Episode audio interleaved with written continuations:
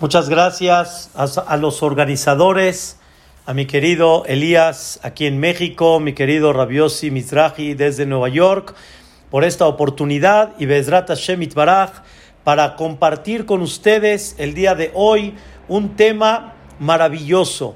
Pero como es la costumbre de Gamzu y como está escrito en la Alajá, vamos a comenzar con el Mismor Le Todá, ese Mismor tan bonito y tan hermoso del capítulo número 100, pero les tengo, Be'ezrat Hashem, una sorpresa en la cual este mismor vamos a dar un cántico sobre él. Mismor le toda Adonai kolaret Adonai besimcha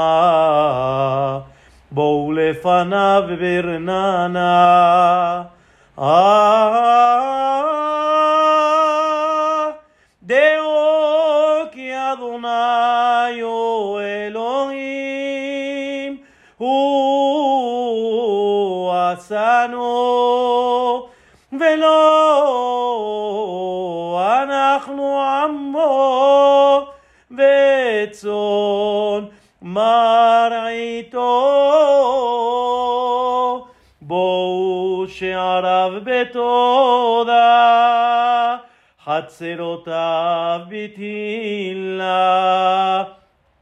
הודו לו ברכו שמו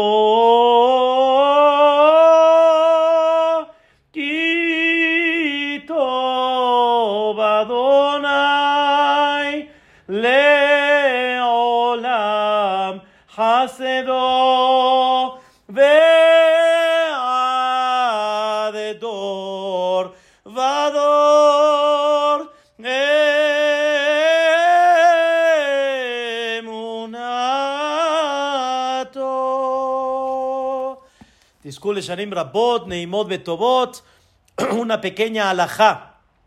No nos olvidemos que este mes, al igual como los 10 días de Teshuvah, tenemos una de las conductas más importantes que llevamos a cabo todo el año, pero en esta en especial, un pacto que Dios hizo con Moshe, un pacto que Dios le dijo a Moshe que si lo llevan a cabo, no va a dejar de regresar, o sea, no regresa en vano. Y Boreolam contesta, ¿cuál es ese pacto? El pacto es Yud Gimel Midot Shel Rahamim, las trece conductas de la misericordia. Le dijo Dios a Moshe, cada vez que Am Israel esté en un problema, tú enséñales que digan con ese minyan, Amonai, Amonai, Kel Rahum Behanun, Ere Hapaim, Berab Hesed Behemet. Y eso abre las puertas de la misericordia. Y es lo que decimos, el Joretanu, Lomar Midot Shelosh Esre. Dios le ordenó y nos enseñó cómo decir este pacto. Zehor Lanu Berit Shelosh Esre. Recuerda ese pacto que hiciste con Moshe Rabbenu. Es la alajá. Presten atención en el Selihot. Den una, una concentración en estas trece virtudes y Bezrat Hashem Boreolam nos va a abrir las puertas de la misericordia. El tema del día de hoy, queridos hermanos, es el mes de Elul, es el mes que Boreolam eh, abre el Mazal. Vino el Mazal. Quiero explicar esto, queridos hermanos, en algo muy interesante. Y vean qué cosa tan increíble. Sabemos que todos los meses de la Torá, al final en total, son 12 meses. Y la Torá lo comienza desde Nisan, Iyar, Sivan, Tamuz. Es verdad que Tishre es el inicio del año, pero sin embargo, Nisan es el primer mes, el primer mes de la salida de Egipto. Y está escrito en los libros sagrados que cada mes representa una de las tribus del pueblo de Israel.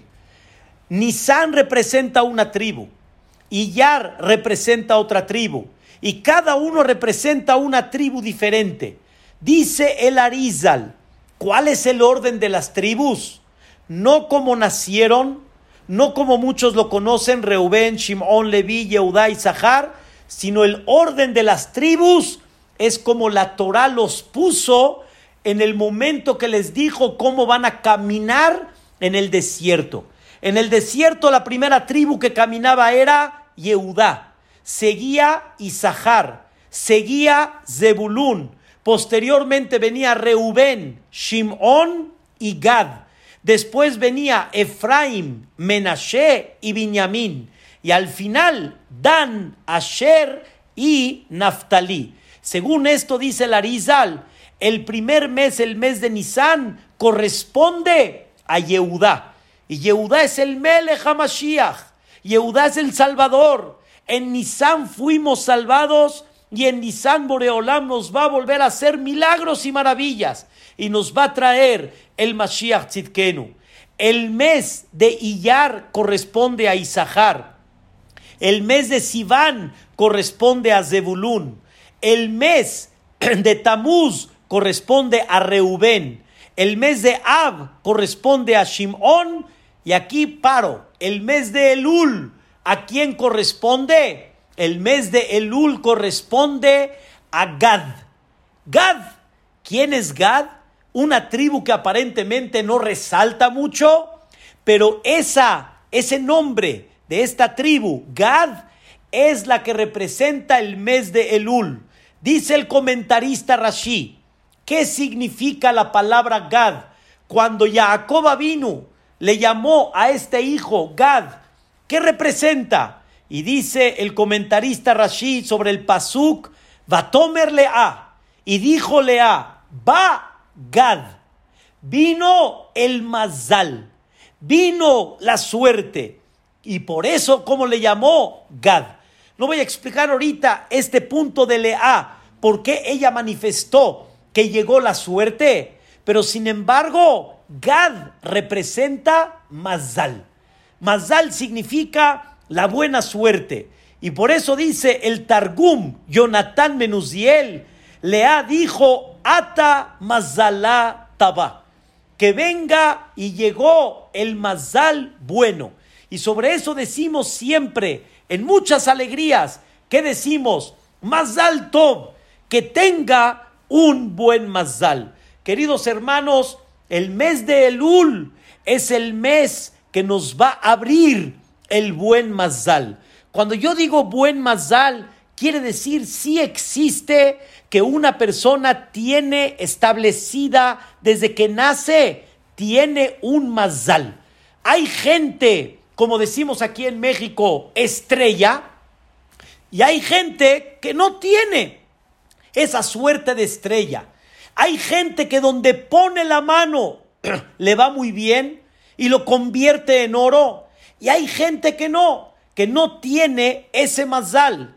Y existe un concepto que Dios dirige al mundo y también dentro de ellos al pueblo de Israel, los conduce bajo ese mazal, bajo esa, vamos a llamarle, suerte bajo esa influencia desde el momento que él nació, desde el momento que hay muchas, muchos factores que influyen, el mes, el día, la hora, no puedo explicar ahorita ampliamente, pero cada mes domina un mazal especial y dentro de ese mazal que es el que domina viene unido los demás mazalot y así se fija el mazal de la persona. Y por eso dice la Gemara, en Masejet Moed Katán, dice la Gemara, Bane, Haye, Umzone, quiere decir hijos, vida, salud, Umzone. Umzone quiere decir la parnasá de la persona, de Mazalá talia milta. Depende del mazal de la persona. Por eso existe que hay gente que no tiene ese mazal. Y en muchas ocasiones, cuando hay una rifa, de repente dicen, claro, pues ¿quién se lo ganó? Pues el que tiene. Dinero persigue dinero. Es real. Existe ese concepto de Mazal.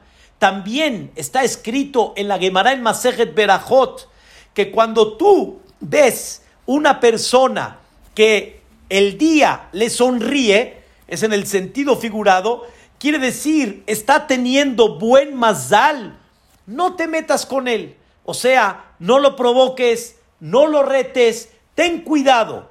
Cuando una persona tiene mazal, en el punto en donde él está creciendo en su mazal, ten cuidado y no te metas con él. Por eso, queridos hermanos, Esther Amalcá, cuando le dijo a Mordejai, ayunen tres días para que pueda entrar con Ahasverosh, para que pueda de alguna manera despertar la misericordia divina y que Ahasverosh me levante el cetro y me conceda lo que le voy a pedir. Quiere decir el ayuno, tefilot, para que Ahasverosh, vamos a decir, esté de buenas. Está escrito que Esther Amalcá, en ese tercer día, sin meterme el tercer día del ayuno, el tercer día desde el decreto, el tercer día Esther Amalcá entró con Ahasverosh. Ahasverosh la vio y Boreolam le dio gracia en sus ojos. Y Ahasverosh le levantó el cetro a Esther Amalcá, estando en ayunas, estando un poco tal vez demacrada, pero cuando Dios quiere mandar gen, quiere mandar gracia, en sus manos está todo. Y Esther Amalcá entra y le dice a Hashverosh, Esther, Esther, ¿qué gustas? Al Malchut Beteas. Hasta la mitad del reinado te lo voy a dar. Yo quiero ver una señora que su marido le diga que a la mitad del reinado se lo va a dar. ¿Qué va a ser la persona? ¿Qué va a ser la mujer? Queridos hermanos, Esther Amalcá le dijo a Hashverosh, quiero que vengas tú y Amán al banquete que les preparé. Ya le prepararon el banquete. Ya entró Amán y a Hashverosh. Le pregunta a Hashverosh a Esther Amalcá, ¿qué necesitas, hija mía? Esther Amalcá, hasta la mitad del reinado te voy a ofrecer. ¿Y qué creen? Esther Amalcá, en vez de aprovechar la oportunidad, en ese momento le dijo a Hashverosh, mañana. Mañana. Como decimos aquí en México, mañana. Mañana. ¿Cómo mañana? Tienes la oportunidad, está de buenas, te ofrece todo. Mañana. No tiene lógica. La respuesta es, Esther Amalcá todavía vio que el mazal de Hamán estaba alto y todavía no vio una señal del cielo que su mazal está cayendo. Y cuando el mazal todavía está alto, dice la Gemara en Maseret Berajot, no lo retes, no te metas con él, espera el momento que caiga. Y así sucedió. Al siguiente día, cuando Amán comenzó a caer, cuando Amán tenía planes de colgar a Mordejai y le salió todo al revés, y él tuvo que llevar a Mordejai de alguna manera, diciendo que así el rey va a honrar a todos aquellos que salvaron al rey. Y este Hamán después llegó sucio porque su hija le tiró toda una basura pensando que era Mordejai. Y en ese momento, queridos hermanos, Zeresh, la esposa de Amán le dijo estas palabras, ya no sigas, ya no te metas con Mordejai, lefanab, porque en el momento que empezaste a caer, lo tu no vas a poder con él. Kinafol tipol lefanab. Y Amán no quiso prestar atención. Amán no quiso escuchar a su esposa. Por eso, entre paréntesis, comemos osne Amán, comemos las orejas de Amán en Purim para aprender a escuchar. Cuando alguien te dice algo, recapacita. Sin embargo, ahí justo cuando Esther Amalcá vio la caída de Amán, entonces fue cuando lo delató delante de Ahasveros. Queridos hermanos, vamos a entender el día de hoy cómo tenemos una oportunidad en este mes de cambiar el mazal. De cambiar el mazal significa, aunque existe que Am Israel está dentro de ese mazal, pero ellos pueden cambiar el mazal. Ellos pueden cambiar esa, vamos a llamarle, naturaleza. Y muchas veces, aunque haya decretos, aunque haya un giro de alguna manera, aunque haya un cambio negativo en la vida, Am Israel tiene el poder y en sus manos cambiar el mazal. Y sobre eso está escrito, Mehayemetim Berahamim Rabbim. Dios resucita con mucha misericordia. No se refiere, dice el Ritva en Maseret Anit, no se refiere que resucita a los que realmente murieron. Eso viene después, Beneemán Atale a Hayot Metim. Aquí estamos hablando de aquellos Somechnoflim, Berofe Holim, Umatira Surim. Hay tres personas, así en general, unos están caídos, otros están encarcelados, otros están barminan enfermos. Significa hay gente amarrada que no sabe por dónde moverse, que tiene un problema en la vida y situaciones económicas. Somechnoflim está caído.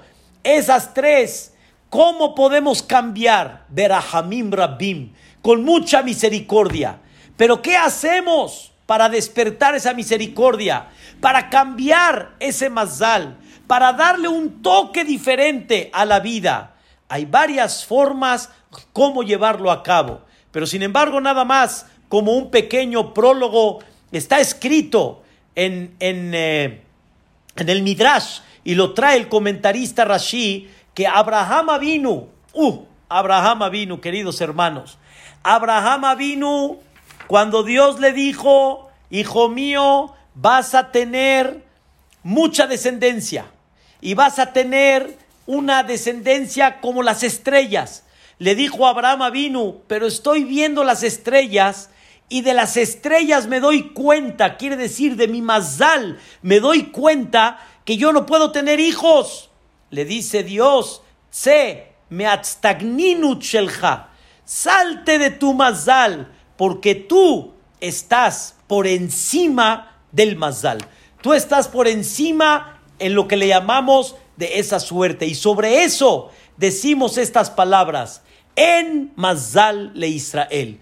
El pueblo de Israel puede cambiar el mazal, pero obviamente no es así nada más cambiar el mazal por cambiar necesita la persona esfuerzo, méritos, y son los varios puntos que vamos a platicar el día de hoy para enseñar cómo el Am Israel puede cambiar ese mazal. Y tenemos la oportunidad, en particular, en el mes de Elul, tenemos la oportunidad de poder cambiar ese mazal. El mes de Elul se le llama Gad.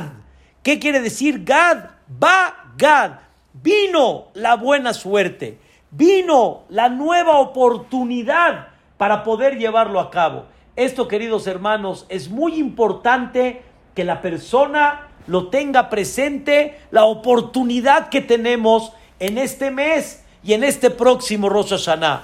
Be'ezrat Hashem, quiero comentarles, Besiata Dishmaya con la ayuda de Boreolam, cuántos puntos de alguna manera la persona tiene para poder cambiar este mazal. Y cuánto uno si supiera la energía de cada una de ellas, no, no hubiéramos cesado, no hubiéramos dejado ninguna de ellas. Son Be'ezrat Shemit Baraj cinco puntos principales. Número uno, dice el comentarista Rashi en Masejet Shabbat, la tefilá, el rezo. El rezo de la persona tiene koah. El rezo de la persona tiene energía. Y tal vez llegamos a pensar que el rezo es nada más una forma como manifestar lo que nosotros queremos. Pero no es nada más eso. El pedir tiene un poder. El pedir tiene una energía. Y esa tefilá tiene la energía de poder romper cualquier decreto y tiene el poder de poder cambiar ese mazal. Y por eso está escrito en la Gemara en Rosh Hashanah que hay cuatro cosas que rompen el mal decreto. Una de ellas es Tseaká. Tseaká significa tefilá. Y sobre eso está escrito en la Gemara en Masejet Nida y también en la Gemara en Masejet Kiddushin. Yevakesh, pídele al quien es dueño de la sabiduría. Pídele a aquel que es dueño de la riqueza. Pídele a aquel que es dueño de traer hijos al mundo. Pídele, pídele tefilá. La pregunta es, queridos hermanos, y ese es el punto de número uno. La primera es, ¿qué significa pedir? Queridos hermanos, en el ejemplo que voy a dar, es muy sencillo que la gente pida. Y ustedes, muchos de los que estamos aquí presentes como padres, sabemos muy bien de que pedir, todos podemos pedir. Y hay muchísima gente que de alguna manera pide, como decimos acá, tal vez pega, tal vez ayuda. Queridos hermanos, hay que pedir y demostrarle a Dios que lo que estoy pidiendo es en serio, que lo que estoy pidiendo es de corazón, que lo que estoy pidiendo realmente es necesario. Esa tefilá empieza a tener efecto, porque pedir por pedir no es así nada más. Decimos en el Seliahot que Dalimuchrashim da fagnu de la teja, de la, de la teja da fagnu rahon vehanun. Quiere decir como pobres y como pauperrios. Tocamos tu puerta, decimos en el Seliahot. ¿Qué quiere decir como pobres? No estamos hablando de pobreza, pobreza, nada más. Estamos hablando así como un pobre pide. Cuando necesita uno pide. Que Barminan nadie llega a un nivel así. Pero una persona tiene que saber que hay que pedir en serio, hay que pedir y demostrarle a Dios lo que para mí es muy importante, esto. Y entonces la tefilá tiene un efecto muy especial. Pero si la persona no lo interpreta de esa manera, no sirve. Les voy a dar un ejemplo que platicamos esta semana el domingo. Una persona cuando ve a Moshe Rabbenu, que Dios le decreta no vas a entrar a Eretz Israel. Llegó Moshe Rabbenu y le dijo, Dios mío, permíteme entrar a Eretz Israel. Y Boreolán decía, no. Y Moshe Rabbenu insistía por otro lado y decía, Dios mío, Eretz Israel es muy importante. Hay mitzvot que aquí no las pude cumplir. Nada más en Eretz Israel las voy a cumplir. Dios mío, permíteme, permíteme. Dios decía, no. ¿Cuántas veces Moshe Rabbenu insistió? Insistió en el buen sentido. Insistir significa demostrar que es muy importante para ti. Demostrar que es algo básico. Demostrar que realmente es necesario. Dice el Midrash que Moshe Rabbenu pidió 515 tefilot. Queridos hermanos, 515 tefilot.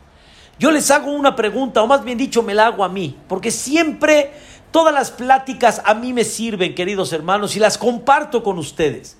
Pero yo me pregunto, ¿cuánto estuviste dispuesto a rezar por un punto específico? ¿Cuántas tefilot? ¿Cuántas para demostrarle a Dios? Porque en muchas ocasiones, queridos hermanos, al fin y al cabo, si no lo tuve, la pasé y la voy pasando. Me gustaría que esté mejor, me interesaría que esté mejor, pero la voy pasando. ¿Cuánto estuviste dispuesto a rezar por eso? Moshe, 515 tefilot, suplicándole a Dios. Eso se llama rezar. Eso se llama demostrarle a Dios. Y dicen nuestros sabios, cada tefilá es como un golpe en una pared. Hay paredes, queridos hermanos, que son de concreto. Y para poder romperlas, no es suficiente un golpe. Se necesitan muchos. Hay decretos, hay mazal, que tal vez no es muy positivo para la persona, pero la persona necesita un palo, un golpe, otro martillazo, otro, otro, otro, y se rompe. ¿Cuánto estuviste dispuesto a demostrarle a Dios que eso es muy importante para ti. Queridos hermanos, una vez una persona se encontró con Rabhaim Brisk y le dijo, ¿por qué tú tuviste a ese hijo una luminaria que fue el Briske Rob, Rabitzhak? ¿Y por qué yo no? Si crecimos juntos, estudiamos en el mismo lugar, ¿cuál fue la diferencia entre tú y yo? Le dijo, yo por estos hijos lloré yo por estos hijos lagrimé. Rabotai, pedir. Todos podemos pedir.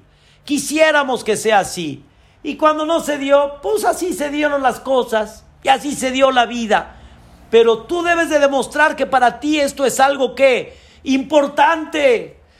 Queridos hermanos, es muy sabido en todas las, en todas las congregaciones de Am Israel que anteriormente los tehilim de aquellas madres, de aquellas imas, de aquellas idishemome, eran tehilim que estaban humedecidos con lágrimas. Así se rezaba el tehilim antes, con lágrimas. Las lágrimas reflejan, es importante para mí. Las lágrimas reflejan, es necesario, es importante, es básico. ¿Y sobre qué pones el énfasis que es básico? Estas grandes mujeres lloraron para que sus hijos no tengan una mala influencia, para que sus hijos influya en él la parte positiva y no Hasbe Shalom la parte negativa. Alejar de ellos las malas compañías que pueden echarlo a perder. Eso con lágrimas, no pedir nada más. Lágrimas.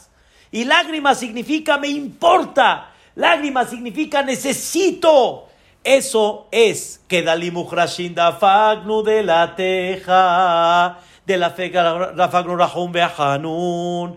Eso significa llorar realmente. Y queridos hermanos, número dos, dice Rabhaim Friedlander sobre este mismo punto de tefilá, dice Rabhaim Friedlander, no nada más hay que suplicarle a Dios con como un pobre, que eso demuestra que es muy importante para ti, sino una cosa más.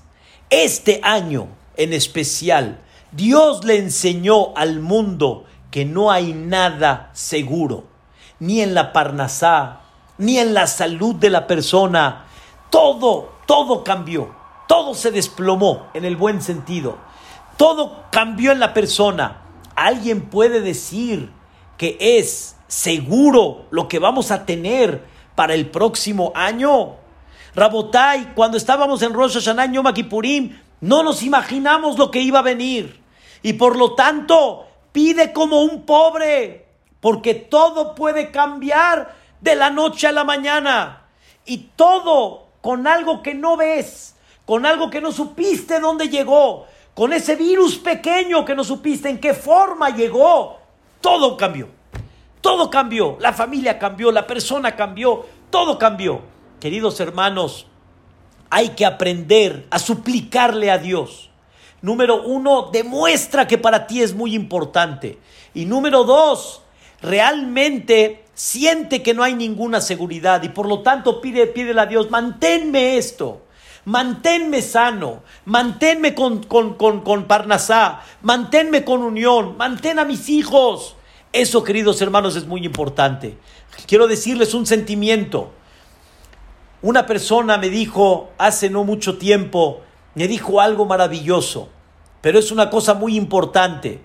Me dijo, mi padre solía decir, hijo, yo te puedo dar todo, amor, cariño, lo que tengo en dinero, pero hay algo que yo no te puedo dar, hijo, hay algo que yo no te puedo dar.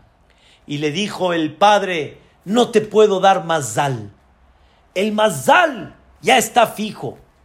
Y el hijo le dijo al papá, papito lindo, es verdad, que el mazal es de nacimiento. Pero tú con tus rezos y tú tienes que tener fe que hasta el mazal me puedes dar. Y por eso dice la Gemara algo, la verdad, muy importante. ¿Qué tan importante es que la persona comprenda y dedique de alguna forma a pedirte filá por su parnasá, escuchen bien, por la parnasá de sus hijos y por la parnasá de sus nietos. Dice Rabbi Elazar Akapar, dice la Gemara en Maseret Shabbat, Leolam yevakesh Adam rahamim al midazu, que la persona pida rahamim de Dios por el concepto de la parnasá, porque de alguna manera nadie tiene seguro, si no es él, es sus hijos, si no es el hijo, puede ser el nieto, y por lo tanto ese concepto de Mazal para volver a explicar otra vez, Mazal significa la suerte de la persona, la suerte que la persona tiene, esa suerte que ya está destinada, hay una forma como cambiarla. ¿Cómo? Por medio de la tefilá. Pero esa tefilá ¿Cómo va a cambiar la suerte? ¿Cómo va a cambiar el mal decreto? De alguna manera, esto lo puede cambiar la persona cuando lo pide de corazón, cuando realmente le demuestra a Dios que es importante. No pide por pedir. Y número dos, cuando la persona siente que no hay nada seguro en la vida, eso le provoca a la persona sentir más seriedad. Es una manera como cambiar la suerte, el concepto de la tefilá. Queridos hermanos, la mayoría de este, todo este mes, Rosh Hashanah, Yom Kippurim, los 10 días de Teshuvah, en la mayoría, ¿a qué estamos dedicados? A la tefilá. A la tefilá, al rezo. Y ese rezo tiene un efecto muy especial.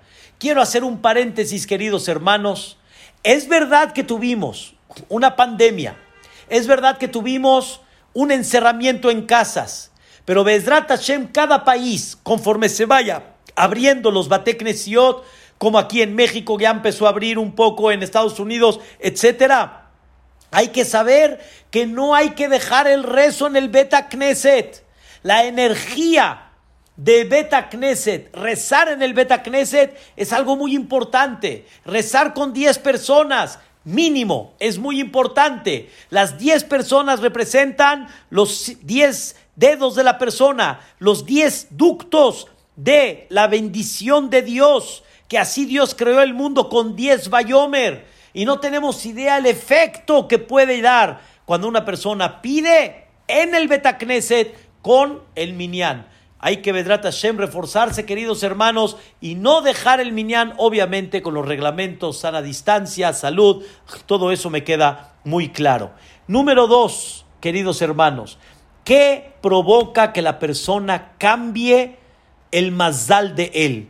Número dos, queridos hermanos, lo, que, lo segundo que cambia después de la tfilá, escuchen qué cosa interesante, Zehuta Torah, el mérito de el estudio y el cumplimiento de la Torah. Pero ahorita me voy a enfocar el mérito del estudio de la Torah.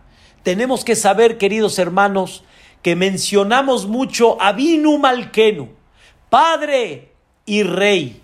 Y de alguna manera nos dirigimos a Dios como Padre y nos dirigimos a Dios como Rey.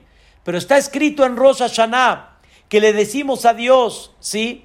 Terajenu, Kerahem Ab. Apiádate, Boreolam, como se apiada un papá de su hijo. Pero ahí decimos, Im Kebanim. Si como hijo, si como esclavo. Si como hijo, como se apiada un padre de su hijo. Y si es como rey, Im Kabadim, pues estamos la mirada hacia ti esperanzados que nos saques todo lo mejor. Queridos hermanos, ¿cómo hacemos para que Dios nos juzgue como hijos? Y como hijos significa cerrar el ojo. Como hijos significa, órale pues hijo, adelante, cambio tu suerte, cambio tu situación. ¿Cómo le hacemos para eso? La respuesta es y decimos en la amidad todos los días, Ashivenu Avinu le torateja. Ahí utilizamos el término Avinu. Regrésanos, Padre, a tu Torah. Y después decimos Vekarebenu y acércanos, Malkenu, Rey, la abodateja, a tu servicio. ¿Quieres que Dios te trate como papá? Papá, ¿saben qué es? Torah. Estudio de Torah. Hay una fuerza muy importante en la tefilá, pero hay algo todavía mucho más arriba y fuerte que el rezo. ¿Saben qué es? El estudio de Torah. Cuando tú estudias Torah, significa que entras en los secretos de Dios. Entras en la sabiduría divina. Te metes en lo íntimo de Boreolam. Por eso está escrito en el penúltimo capítulo de Mishle, está escrito el famoso capítulo que mencionamos a la mujer, que realmente también manifiesta ese punto, Eshet Hail Mimza. Y hablamos mucho de la mujer, pero, escuchen qué interesante, Dice el comentarista Rashi, no olvidemos que todo Mishle, el libro de Mishle son proverbios. Y el libro de Mishle son ejemplos de Shelomo Amelech A. ¿Qué viene a representar el ejemplo de la mujer? Ya sé que la mujer virtuosa, la mujer maravillosa, la mujer que su marido se apoya en ella para que no le falte su tesoro que son los hijos. Pero qué mashal, qué ejemplo representa la mujer. Dice el comentarista Rashi, ese capítulo viene a hablar de la Torah. La Torah es la mujer. Y así como la mujer, la esposa de uno, la persona entra y conoce lo más íntimo con ella, de la misma forma, por la confianza obviamente, por el matrimonio que hay, eso manifiesta que hay una relación. De la misma forma, la Torah Gdosha demuestra que tú eres marido de la Torah, demuestra que tú eres hijo de Dios y que tú te metes en la sabiduría divina. Y eso despierta misericordia y eso, queridos hermanos, hace cambiar el Mazdal. Escuchen lo que encontré en el Zohar Akadosh. Algo, la verdad, extraordinario. El Zohar Akadosh dice que por medio de, el, de la Torah podemos cambiar y esto Dios se lo enseñó a Abraham Avinu. El Zohar Akadosh está en Perashat Pinjas. Dice el Zohar Akadosh, Abraham se llamaba antes Abraham. Abraham. Y Dios le dijo, voy a cambiar tu mazal, tu suerte. Vas a tener hijos. Tu esposa milagrosamente tuvo hijos. Y todo esto, ¿cuándo lo voy a hacer? Cuando cambie tu nombre. ¿Cuándo Dios cambió el nombre? Cuando le dijo, en vez de Abraham, le puso qué? Abraham. Le dio una hey de más Abraham, entre la resh y la mem, puso la hey. Dice el Zohar Akadosh, ¿qué representa esa hey? Que cambió el mazal a suerte de Abraham vino. ¿Qué representa esa hey? Dice el Zohar Akadosh, Hamishahum She Torah. Representa los cinco libros de la Torah. Los cinco libros de la Torah, queridos hermanos, es lo que hace cambiar el mazal. Le dijo Dios a Abraham vino antes de la entrega de la Torá, todos, incluyendo a Israel, están bajo la suerte. Pero cuando se entrega la Torá, el estudio de la Torá provoca que la persona tenga un cambio. Por eso, queridos hermanos, queremos despertar misericordia. Queremos en este mes hacer un cambio y de alguna forma darle un sentido diferente a la vida, Ezrat Hashem, tenemos que reforzar no nada más la tefilá, sino reforzar el estudio de la Torah Agdosha. El estudio de la Torah, queridos hermanos, es importantísimo y ese estudio de Torah es el que realmente nos va a dar ese mazal para poder cambiar. Esto es lo que dice el Zohar Akadosh. Número 3. ¿Qué otra cosa ayuda a cambiar el mazal?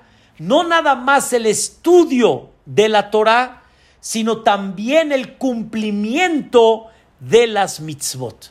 Cuando una persona se refuerza en una mitzvah de la Torah y va comenzando y empieza a asumir un compromiso que de aquí ya no voy a salir, ese es zehut, ese mérito de esforzarse en el cumplimiento de las mitzvot, dice el Maharal Miprag, también eso ayuda a que la persona le cambie el mazal.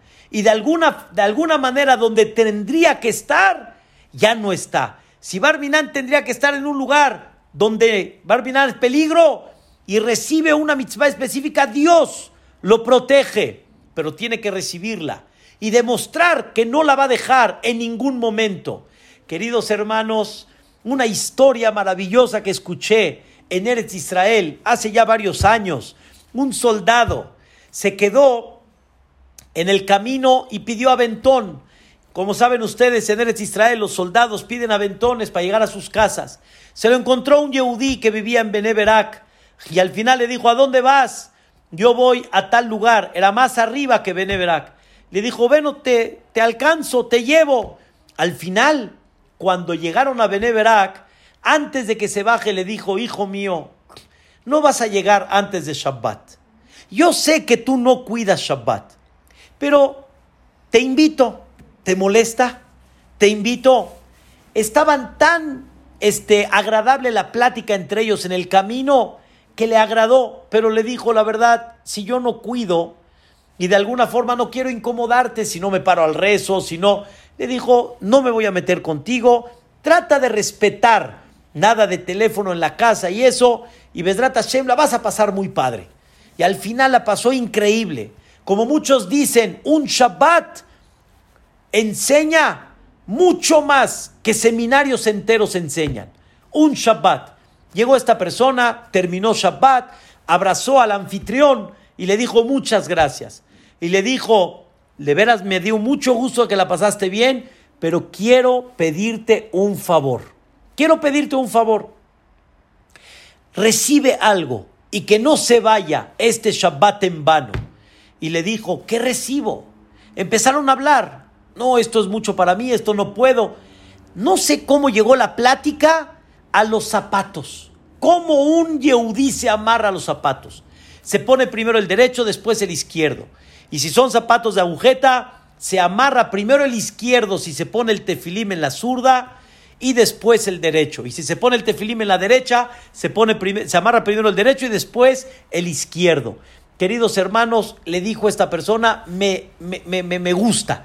Y eso lo voy a cuidar. Más o menos hablaron de el símbolo derecha e izquierda y este hombre se fue feliz. Cuando llegó al cuartel otra vez, cuando llegó otra vez a, reclutarse como, soldado, estaba ahí en, la, en las bases, en Eretz Israel, de repente, ¿saben ustedes? Los paran así rápido y les dicen, ¡hop!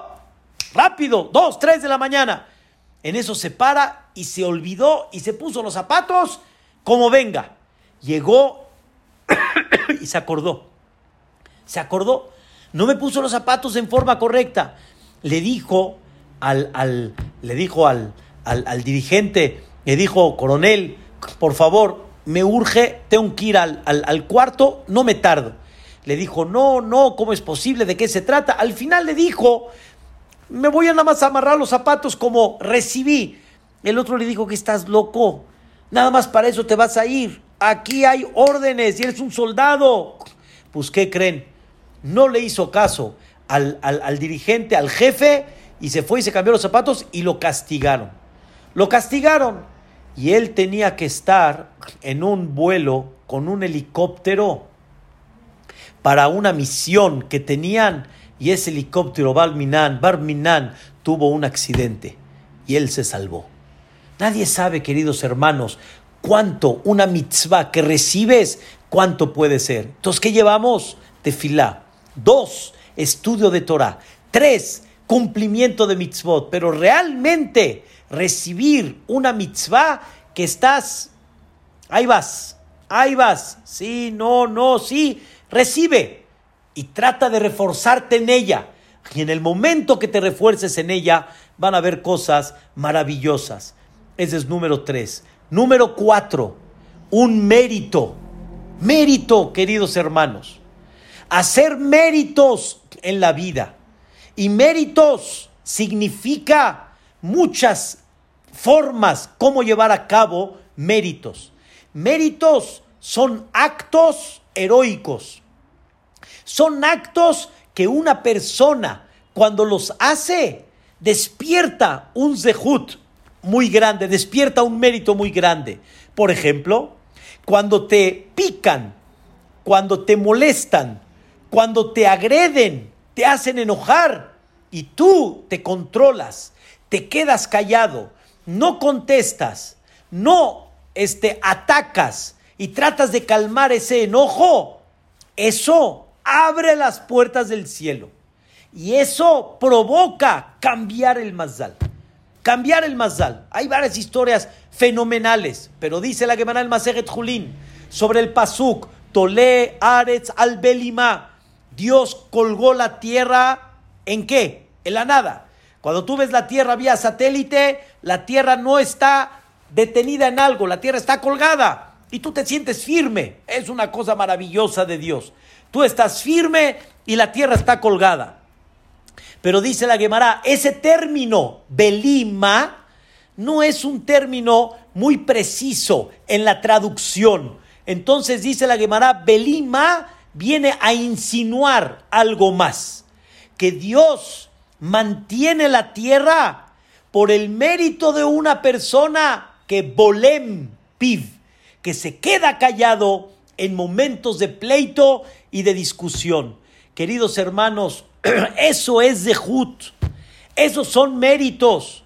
O por ejemplo, de alguna otra manera, cuando una persona hace un esfuerzo y aunque la situación está difícil, con todo y eso, hace una tzedaká, ayuda a mantener Torah, ayuda a mantener a los pobres, ayuda a curar a los enfermos, aunque él está apretado o tiene un miedo por lo que estamos viendo y él hace un esfuerzo, eso se llama qué? Zehut, eso se llama mérito y nadie sabe cuántas oportunidades Dios le manda a una persona. Queridos hermanos, Boreolam dice el Orahai Kadosh en Perashat Bejukotai. Boreolam manda muchas oportunidades para que tengas méritos. Muchas oportunidades te presenta un pobre, te presenta una situación de nervio y de discusión. Te presenta muchas formas. ¿Cómo llevar a cabo ese zehut? ¿Lo tomas? Si lo tomas, queridos hermanos, es un regalo de Dios. porque por medio de eso cambiaste tu mazal. Ese es el zehut que una persona puede llegar a tener. Por eso cuenta la Gemara en Maseret Shabbat que uno de los goim que era muy sabio y conocía de, los, de las suertes de los mazalot, estaba con uno de los grandes jajamim llamado Shemuel. Y este jajam, este sabio, Ablet, le dijo a Shemuel, ¿estás viendo esta caravana de gente? este hombre que ves ahí en esa caravana va a ir y no va a regresar. Y le dijo Shemuel, si es Yehudí, sí va a regresar, o sí puede regresar. Al final regresó. Ablet no podía creer, estaba seguro. Así en su suerte lo vio. No conozco de esa materia, pero él lo vio, lo tenía muy claro. Y en ese momento Ablet se paró y le desmontó toda su carga ¿Y qué creen, queridos hermanos? Encontraron una serpiente partida en dos. Esa serpiente estaba por matarlo y Dios lo protegió. Dijo Shemuel, escuchen qué increíble. Dijo Shemuel, hijo mío, platícame tu trayectoria. Era Yehudí. Dime, dime qué pasó en esa trayectoria. Y le contestó, estábamos en una caravana y la costumbre en aquella época era que todos tenían una porción de comida y todos compartían la comida, la ponían en medio y todos comían de todos. Y había una persona dentro de la caravana que él no había traído comida y él estaba muy apenado porque él iba a sentir como, qué chiste, no trajo comida y come a, a de otro, estaba muy apenado. Cuando se dio cuenta este hombre que fue y regresó de la pena que él tenía, le dijo, no te preocupes, el que va a juntar la comida voy a ser yo el día de hoy. Yo me ofrezco a juntar la comida. ¿Por qué tú? ¿Por qué no este? Yo me ofrezco. Y al final recogió de todos y cuando llegó con esta persona hizo como que le dio y fue un pan de él y al final con eso le, le cubrió la vergüenza a esta persona. Le dijo Shemuel, ya ves un zehut, ya ves que puede provocar, ya ves un zehut, ¿qué es lo que puede llegar? Queridos hermanos, qué cosa tan maravillosa. Tenemos una belleza. Hay muchas historias. No es el momento ahorita de alargar como gente que ha levantado méritos, controlando su carácter, quedándose callado, haciendo tzedakot, buscando el bien de la gente, eh, preocupándose para que la gente no pase alguna vergüenza. No tenemos idea a qué grado puede llegar. Y por eso, queridos hermanos, No hay que desperdiciar esas oportunidades que Boreolam te manda. Dios te mandó un regalo, dice el Zohar a Kadosh. Aprovechalo para poder cambiar ese mazal.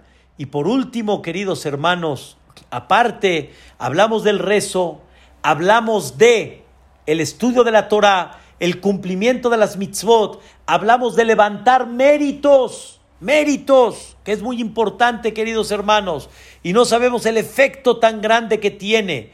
Aprender a agachar la cabeza, cuando una persona aprende a agachar la cabeza, no tiene ni idea cuánto se abre puertas del cielo. Son cosas maravillosas y son cosas que pasan en la vida y la persona tiene que tratar de controlar. Por último, escuchen qué increíble.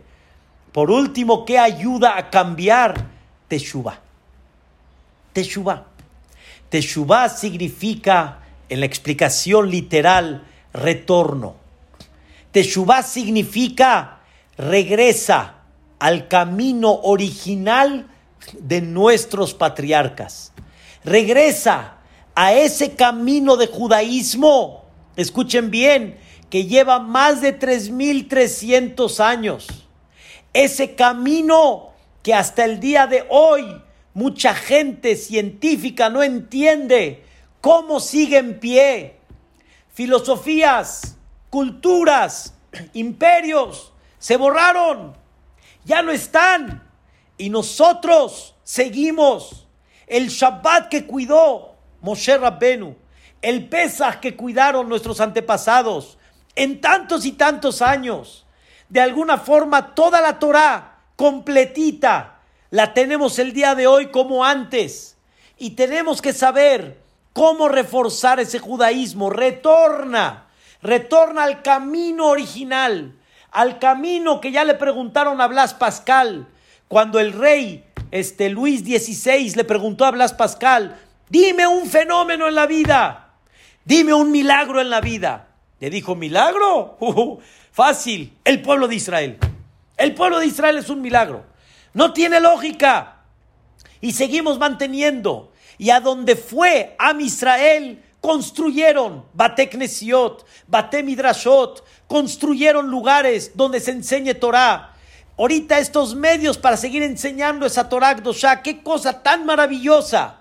Cuánta gente reunida en muchos espacios. ¿Todo para qué?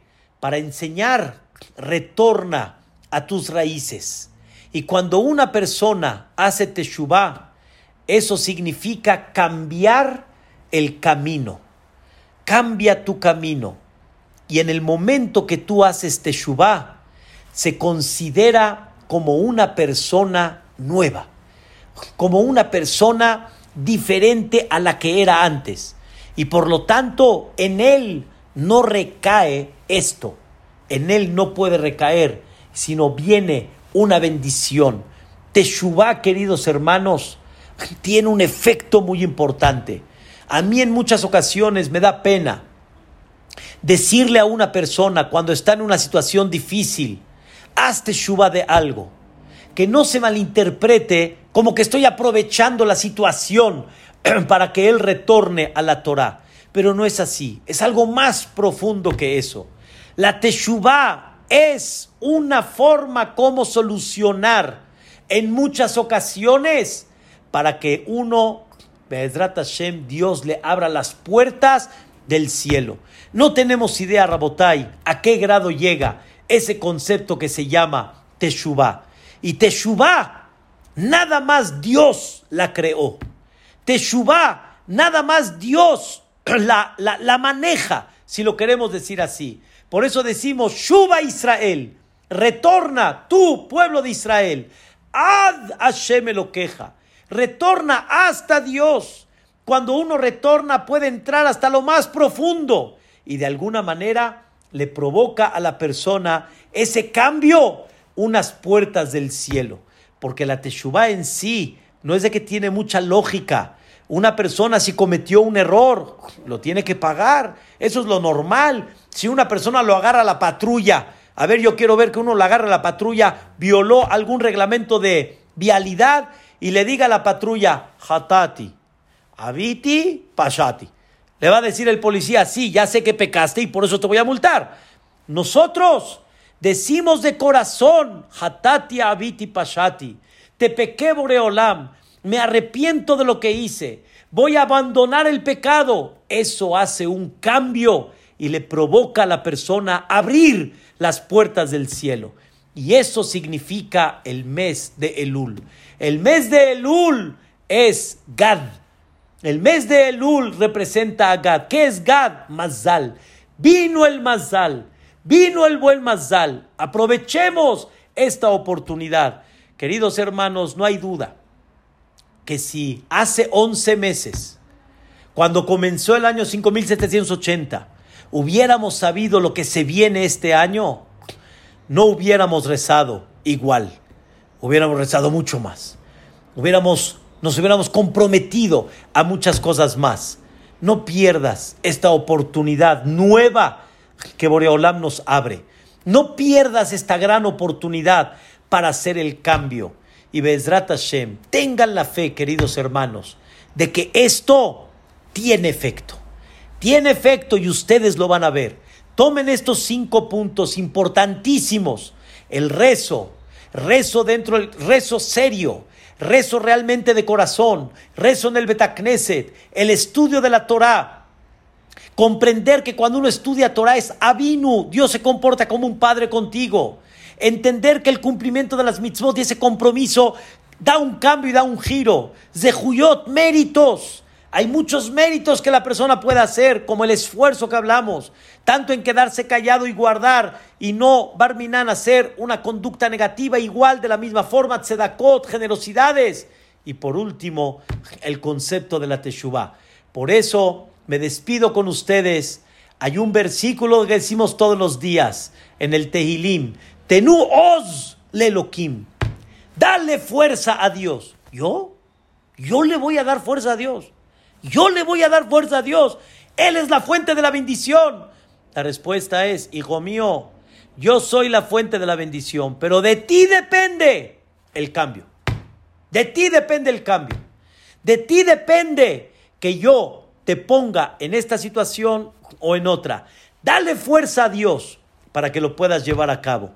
Esto, queridos hermanos, es el secreto y les deseo de todo corazón, tanto a los organizadores como a todos los que están presentes, que tengan Be'ezrat Hashem y tengamos todos y todo Am Israel una Shana un año bueno.